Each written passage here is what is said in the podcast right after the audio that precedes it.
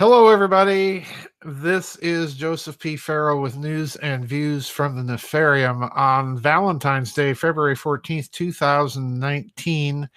I'm doing this early because I had several people send me this very interesting article from Russia Today, but we'll get to that in a moment. A couple of housekeeping uh, items uh, for you.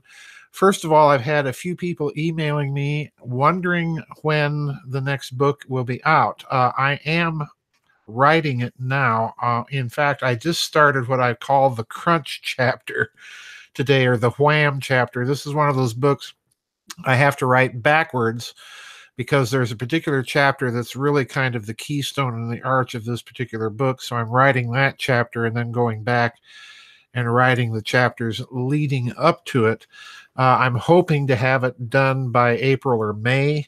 Uh, this is also a year I'm hoping to do another book that's kind of in conjunction with the one I'm doing now. So that for everybody inquiring about the book. And Friday, second housekeeping item, Friday night at 7:30 p.m. we're going to have a special kind of dialogue vid chat in the members area on the website.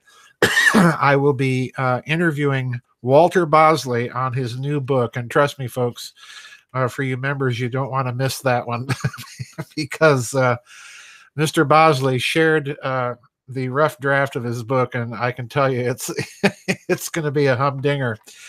Anyway, the article that I want to talk about that many people sent me, it just came through, is on Russia Today. And this is a very intriguing article because it kind of confirms something I've been saying for a few years about the geopolitical changes in the uh, Pacific Basin, specifically with regard to Japan, but uh, this also includes South Korea. Uh, it's an RT article titled U.S. Allies Japan and Korea See Washington as Major Threat to Global Security. And I want to read uh, quite a few paragraphs from the middle of this article. It's very thought provoking, and then wind it up with the last two paragraphs from the article and then some uh, thoughts and comments of my own. But I wanted to bring this to your attention so here we go. This is RT. Quote The world is a fearful place, a new Pew Research survey has found. Cyber attacks, Islamic terrorism, economic instability, climate chaos are all considered threats to global security.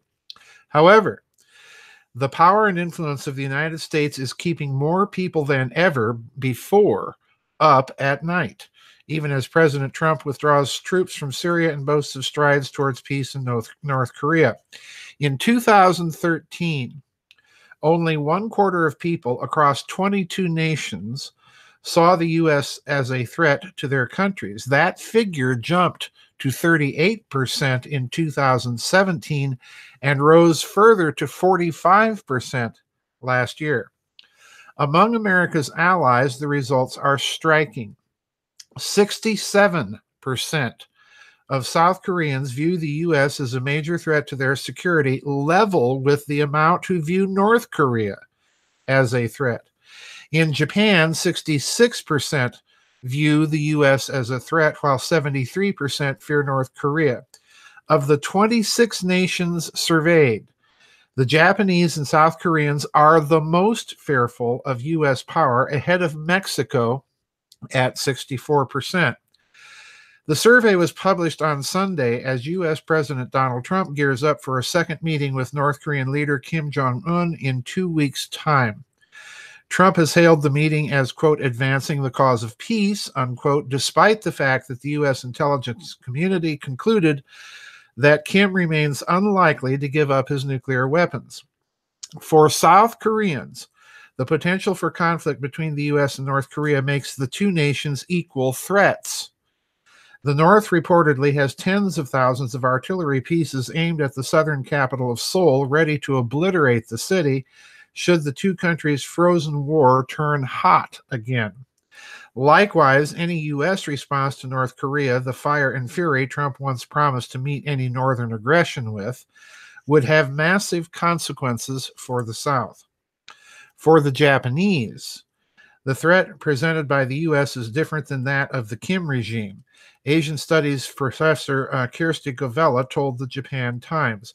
While North Korea's now halted missile tests posed a direct military threat to Japan, quote, the threat posed by the U.S. is probably seen as emanating from its recent policy instability toward the region, which creates very different kinds of challenges for Japan, unquote, Govella said. This policy instability was marked by Trump's withdrawal from the Trans Pacific Partnership trade deal, which Japan played a leading role in negotiating. On the military front, Trump's America First foreign policy has left Asian allies questioning whether they can rely on the U.S. for their security needs, Japanese professor Tetsuo Kotani told the Japan Times. Now, I'm stopping there and skipping now to the last two paragraphs of this uh, article. Despite the Western media's best efforts, only one country surveyed considers Russian power and influence a threat Poland, which has a long and complicated history of animosity with Moscow for centuries, lists Russia as the number one threat. Moreover, 17 countries consider Washington a bigger threat than Moscow, and among these countries are several U.S. allies, including Australia, Canada, France, and Germany. Unquote.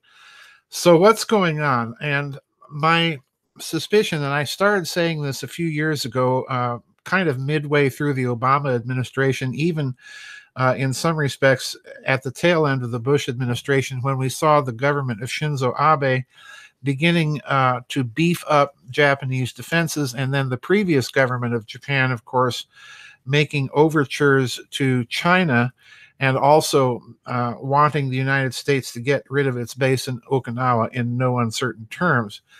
And at that time, I speculated that this was a long term strategic analysis, at least as far as Japan was concerned, that they had undertaken and that they had concluded in the post 9 11 world with American unipolarism that Japan would be hard pressed to rely on the United States as an ally given America's other global commitments.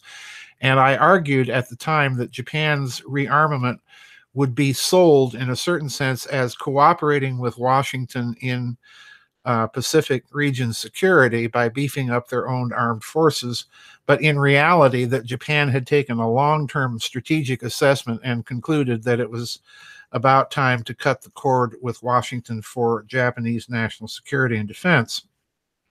Now, there's several things I think are adding to this uh, mood, or that might be adding to this mood. That's the rise of the radical left in the United States in, in domestic politics.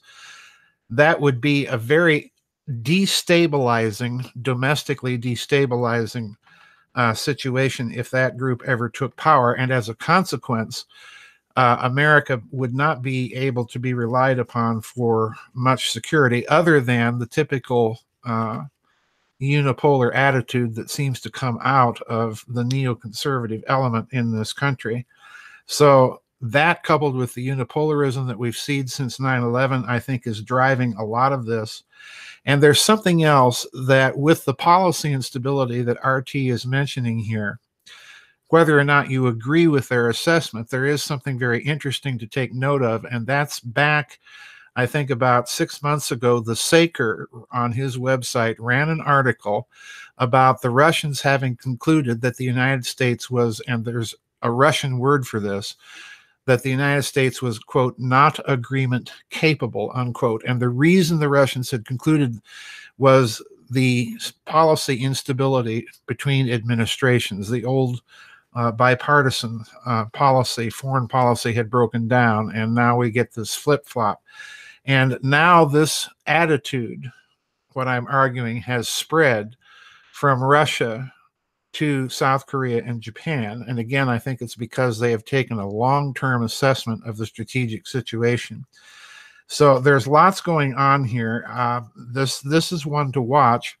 The other concerning thing here is this country seems to be, pardon me, according to this poll, driving away other traditional allies besides Japan, including Canada, you know, the next door neighbor, uh, France and Germany. And this is very concerning because geopolitically, even though the United States may be the quote unquote sole superpower, it seems to be getting overextended. And as a result of that, and as a result of the looming instabilities in this country, um, these other countries are reassessing their their own military and geopolitical commitments. And I suspect that this too is one of the reasons that we see France and Germany in Europe in particular pressing so hard for a joint European military.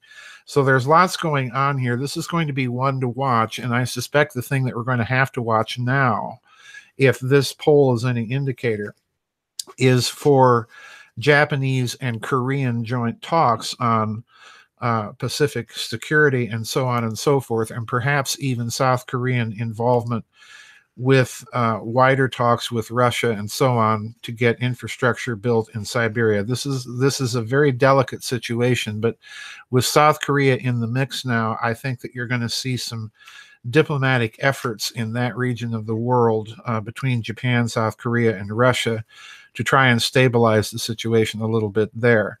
Uh, this is going to be a very interesting to watch, thing to watch, and I suspect that we're going to see these signs emerge or begin to emerge after the upcoming summit between uh, President Trump and the North Korean leader Kim Jong Un.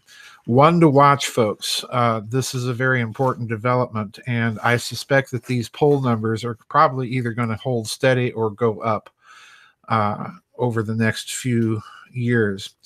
So anyway, don't forget tomorrow we do have the special members dialogue vid chat that will be live. It will be at 7:30 uh, in the evening on Friday evening in the members area of the website. Uh, the book I'll try and keep everybody posted on uh, when that will be out. It will be a self self published book, and again, I'm aiming for April or May. Anyway, that's it for today, folks. Happy Valentine's Day and God bless. We'll see you on the flip side. Bye bye.